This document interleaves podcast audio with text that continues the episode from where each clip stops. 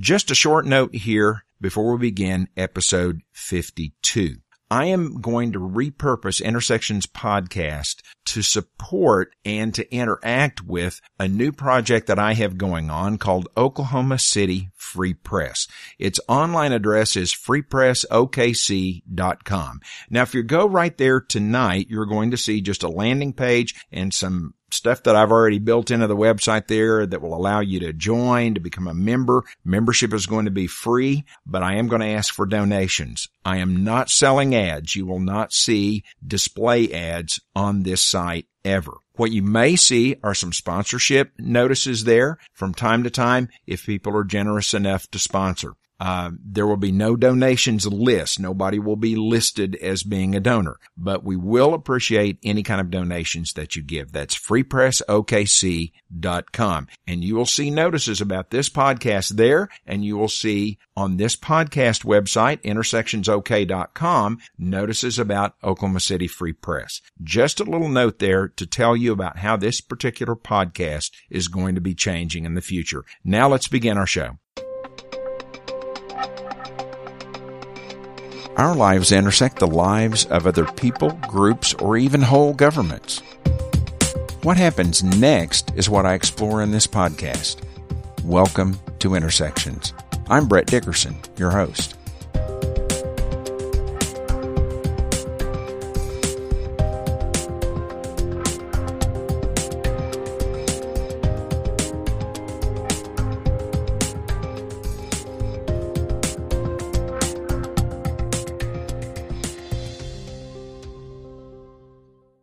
Welcome to another episode of Intersections. I'm interviewing Jesse and Amanda Harlan, who I have known now longer than any other tech people I know in Oklahoma City. Right on. Uh, Jesse and Amanda, um, let me just just kind of lead off, just kind of talking about how I I got acquainted with you two. Um, I I actually was supposed to write a story that never ran. I ended up killing the story myself for a lot of reasons we don't need to talk about here, but but uh, about foundation. So somebody pointed me to you two and said, "Well, if you want a small foundation, they're about as small as it gets. It's just basically Jesse and Amanda." And that was that was like last summer, I guess, something. Uh, and and so in the interview, where I was interviewing you about the foundation you two got started talking to me uh, just about Oklahoma City's tech community and about this Thunder Plains conference. And I ended up going to that later on then Mm-hmm. also. So, and listeners, if you, if you hear, uh, uh, baby Ada talking a little bit here. That's uh, Jesse and Amanda's baby. Who uh, Jesse was already getting pretty uh, pretty well far along. You're pretty big pregnant with with Ada at the time when I first got to know you guys. So. So uh, it's it's especially special for me to see Ada around, and she's used to being around a bunch of different big crowds and things all the time. So uh, uh, Jesse and Amanda, you'll have to pass the microphone back and forth a little bit. Tell us a little bit uh, just about the background of Techlahoma, which is the foundation, and then and then we'll kind of move to Thunder Plains here in just a minute. But just just kind of tell us a little bit about Techlahoma. Okay, uh, so I'll give you the pretty the pretty succinct version. Basically, Okay. is um you know there was a user group scene uh, some time ago in Oklahoma City. Uh, that kind of came and went. Um, there's a lot of folks that were meeting at a place at the time that existed called the OKC Coco, and I believe yeah. you've talked to Tommy, so you've got Yeah, the, we already talked to Tommy Yee about so that. So listen yeah. Uh-huh. to other podcasts if you want to know more about that. But that's uh, how I first became acquainted with a lot of the developers in the area that were trying to build a community around the craft of programming and what they can do with it. And um, you know, unfortunately, the Coco did go away, as you will hear from Tommy and that other podcast. um, but uh, Vance and myself wanted to start uh, another user group called OKCJS. We wanted to start Yeah. a JavaScript group, and um, it picked up a lot of steam. Uh, and we kind of got into a position where, um, just sort of in order to survive, in order to be a successful user group, you needed to have certain elements. You needed to have reach. You know, you need to let people know that you're meeting. Yeah. You need to have places to meet. You needed to have food so you could feed people because we were doing lunchtime meetings here Right, in Oklahoma yeah. City, right? And we weren't alone. Um, there was other people who were also trying to do the exact same thing. Ruby uh, user group leaders, uh, civic coding and hacking Right, and stuff yeah. like that. Um, so, um, what we decided to do was just kind of get together um, these different user group leaders, and originally was to just share techniques, share leads for speakers, share places we could meet. Right. And we we figured out that um, it would be really smart to basically form a nonprofit whose goal was to support this kind of community. Right. Uh, and so our our mission, you can go read on the website, is we are advancing Oklahoma's grassroots technology community. Uh, what that means is uh, the grassroots are the actual programmers themselves meeting in these, generally speaking, kind of informal groups. Right. Uh, and they're teaching each other for free. And uh, from that emerges a lot of other good things. So that is, we are trying to be stewards of that community, and that is where Techlahoma really came from. Excellent. Amanda, tell us about the financial support that you guys have picked up here that Techlahoma picked up here. re- We had a successful fundraising campaign. It's the first time we've had a large scale uh, campaign of this nature. The first few years, uh, it was Jesse Vance and I, and we donated all the money. It was like three hundred dollars, and like that was it. Um, s- very very small. Um, this year we have raised forty thousand uh, in t-shirts alone. The community told us we want to support you. Tell us how. And we were like, "Do you want T-shirts?" uh, it's gone great. Um, Yeah. with that money, we've been able to uh, put on events like 200 OK, Thunder Plains, Right. and sponsor B-Sides. Uh, B-Sides was able to have projectors because we donated at the last second at the last hour. Um, and if you are attending a conference, projector is pretty pretty important. So it was awesome. We were able to sponsor. Sorry, Ada's reaching for my mic. Yeah, Ada Ada keeps wanting to play with the microphone, so Amanda Ada keeps has having to move around. she has a lot of things to say. She's Yeah. the enchantress of babies. um, a little Lovelace joke for you. Uh, yeah, I mean, basically, uh, a lot of people came up to us when we first got started and basically said, like, how can we support you? Like, what can we do? And so, um, one of the things we did is we actually, um, in addition to just, you know, when you're doing a nonprofit, there's a lot of like just Right, yeah. book work and stuff you got to do. Uh, so we were Fill yeah, out forms, make sure you're not breaking the law. That's exactly Yeah, right. So, you know, we, we tried to get professionals in place to help us do that sort of thing. yeah. And one of the recommendations was, well, you know, the, the front door is really just running a fundraiser. Right. That is where someone can say, I like you, I like your mission, I want to support you. And Right. usually, you know, there's a t shirt or something involved, like Amanda mentioned, but that's that's a side effect of basically Right. supporting the mission. Uh-huh. So we went to the community and said, This is this is who we are, this is what we're doing, this is what we're going to do with it. We have four main ways that we're trying to Right. execute the mission. Uh-huh. Uh, you know, by supporting spaces, supporting events Right. and meetups, by writing uh, open source software. Um, and uh, you know we're basically just trying to co- foster community that way. Right. Yeah. Uh, and so that's how we've been doing this. And so that money that they gave us has been going to support things like uh, Thunder Plains, uh, Railsbridge, B-Sides, 200 OK. Um, we're going to be planning more workshops in the future. Uh, and it's also allowed us to buy the gear we needed to outfit the spaces in Oklahoma City and Tulsa to be able to like to broadcast, to record, and really just make sure that this community has a voice and they can get it out there to everyone else. great. Great. Great. One of the interesting things about Techlahoma is that we have no employees. We're 100% volunteer run. Yeah. So all the money the community gives us, we put straight back into. Yeah, that's right. Um, basically, we have uh, right now our board's small. We're going to make it a little bit larger. Um, though I know that our board is different in the sense that they they say that a board is typically time, treasure, and talent. Though the truth is, is ours is mostly talent. Everyone's very busy. they're very they're you know they're they're good programmers. Uh, so we've been trying Right. to uh, you know. We've been building software. We've been doing these events, and everyone's doing it volunteer. And it's very Mm-hmm. Right. much. Uh, if I could make a comparison, if anyone's ever heard of open source software, Mm-hmm. that is generally the model we're using to manage most Right, of this. yeah. We're doing it through GitHub. We're doing it through issue tracking, Uh-huh. and um, uh, we've actually been able to achieve a lot, basically from 100% volunteer, including ourselves, uh, and kind of this open source sort of ethos of how to get it done. Excellent. Now, talk about Thunder Plains. Absolutely. Uh, so we're standing in it. This is your second one, of Yeah, course. my second one. How how many altogether now? This is Which our fourth one. This is this is number four. the number four. Okay, Yeah. right. Which for a tech conference is a pretty long, you know, it's a long time. It is. Yeah.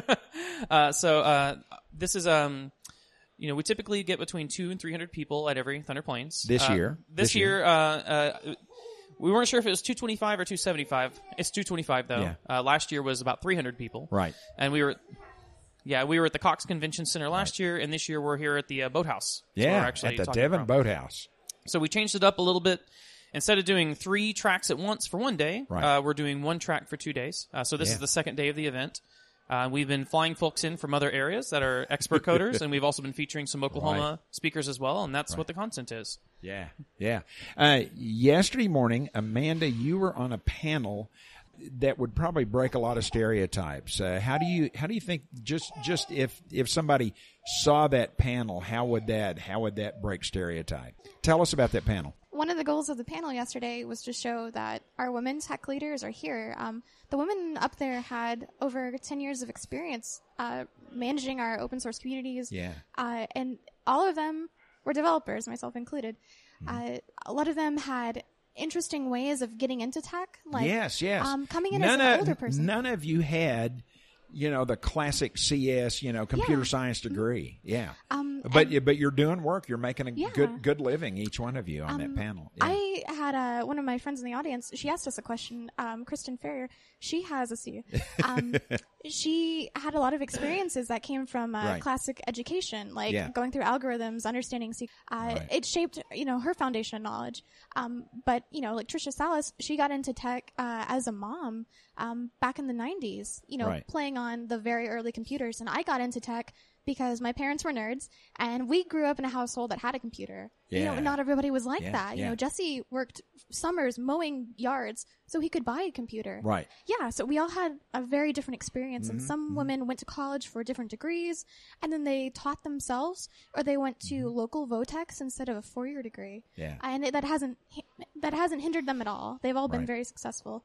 Um, a lot of people do think you need a math or a science, like a computer science degree, Right. to get into the industry. And one thing that I wanted to communicate to some of the people here who are uh, attending with a scholarship ticket, Mm-hmm. they're looking at STEM careers and they're wondering, is this right, for me? Yeah. What if you can't afford a, a four-year degree? Yeah. That that stops a lot of people.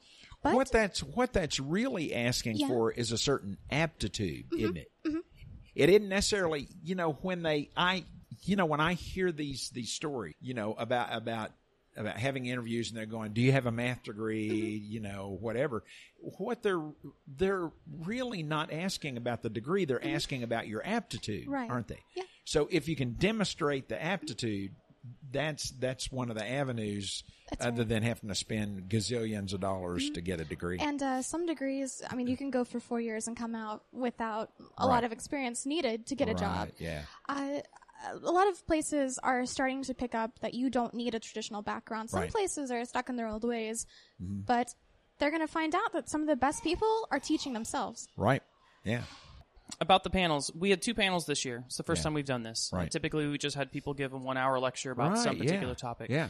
And so, what we wanted to do is have two panels to highlight sort of segments of our community that we felt were interesting and kind of worth showing everyone else. Mm-hmm. Yeah. Yeah. Uh, and the first one was the Women in Tech panel. And Mm-hmm. the second one was the civic coding panel. And uh, both of these definitely break stereotypes. Yeah. And so um, the one we just had was the tech panel, right? Yeah. So I think there's a there's a negative stereotype sometimes of coders from folks that are not in this community. Right.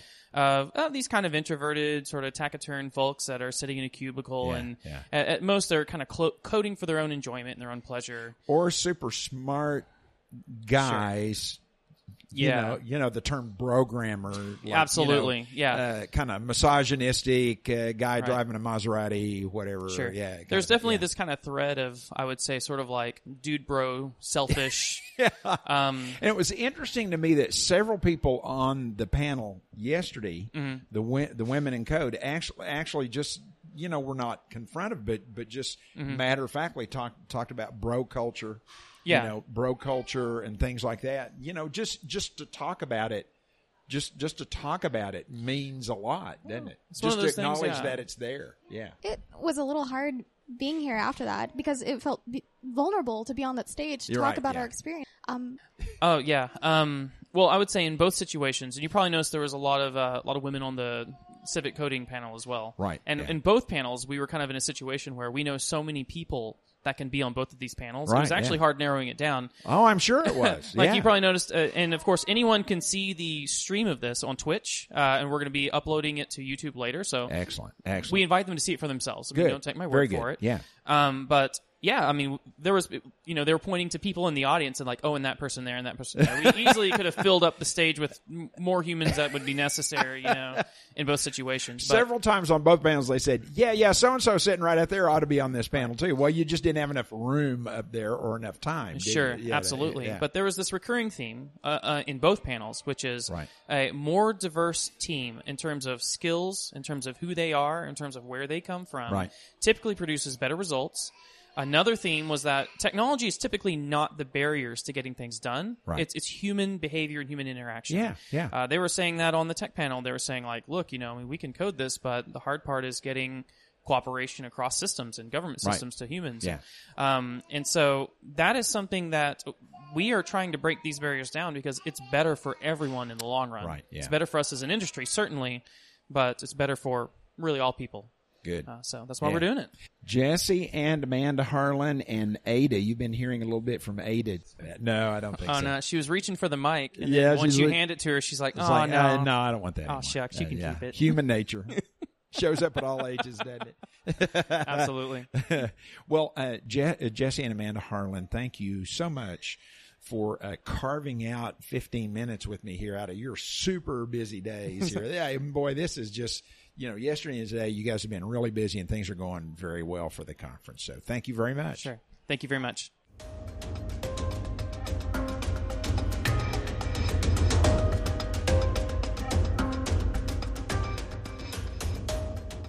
I am talking to Aaron Inslee, uh, one of the participants at Thunder Plains this year, 2016. Um, Aaron, somebody pointed you out to me. I don't, I don't really know you from any anybody or anything at all, but they pointed you out and said, and said, "Hey, go talk to that guy. He's he's he's got an unusual story about how he got into coding.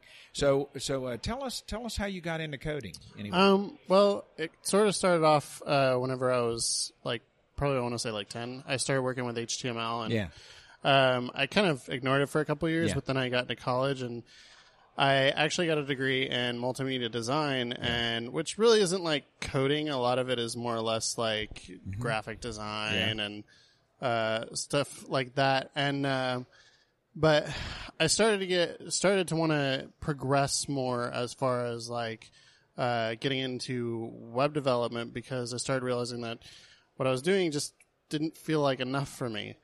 And uh, so I started going on to Treehouse, and I actually um, went to.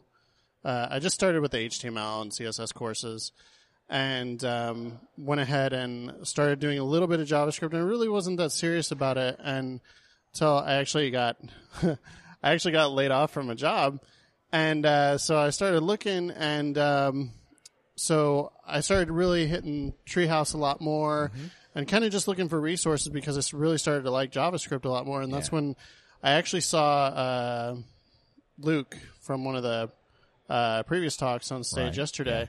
Um, I saw his uh, talk from Thunder Plains 2014, and I started listening to it, and it really got me interested in just honestly just coding in general, and you know what you can do with programming. And so that was that was kind of the thing that really sparked it all. So I came to Thunder Plains and uh, brought my uh, brother with me, and uh, we came here, and uh, it was it was something that I think once I really came and saw the development. Once I once I actually met the uh, like saw the development community and Yeah. also saw you know the fact that you know I'm not the only one who you know doesn't have a degree in computer science. Yeah, was that was that one of the biggest realizations? Is is just how diverse the tech community really is, It really was, and that and that let you start thinking, hey, maybe I can be a part of this. Yes, too. I mean that really was because a lot of times, like I think even growing up, like I was terrible at math. Yeah, yeah. Um. So, and I always loved. but you're a computers. coder now. Yeah, I always loved computers though. So Yeah. it was like, and I would, I would just think, oh, I could do that, and then somebody would be like, oh, well, you need to know math, and uh, and I'd be like, oh man, and uh, but then I started, Right. you know, working with Treehouse and seeing the community Yeah. here, and that Uh-huh. really encouraged me to keep going. Right. Well, cool. So, so Aaron, uh, uh, so far at the at the conference, what's what's been your favorite presentation so far? Um, that's really a hard one. Um, I actually liked uh, the uh, last talk we had. Uh, oh, what what was it? The one with uh, Node.js. Yeah, And uh, that was I- to talk about Node Node.js. yeah, yeah. I, I really liked that, and uh, I did a little bit of Node.js on Treehouse. So for me, that was really What is cool. that? What is that? What is? Node.js. Um, it's basically like, uh, as far as I know, um, it's basically uh, like using JavaScript on the back end.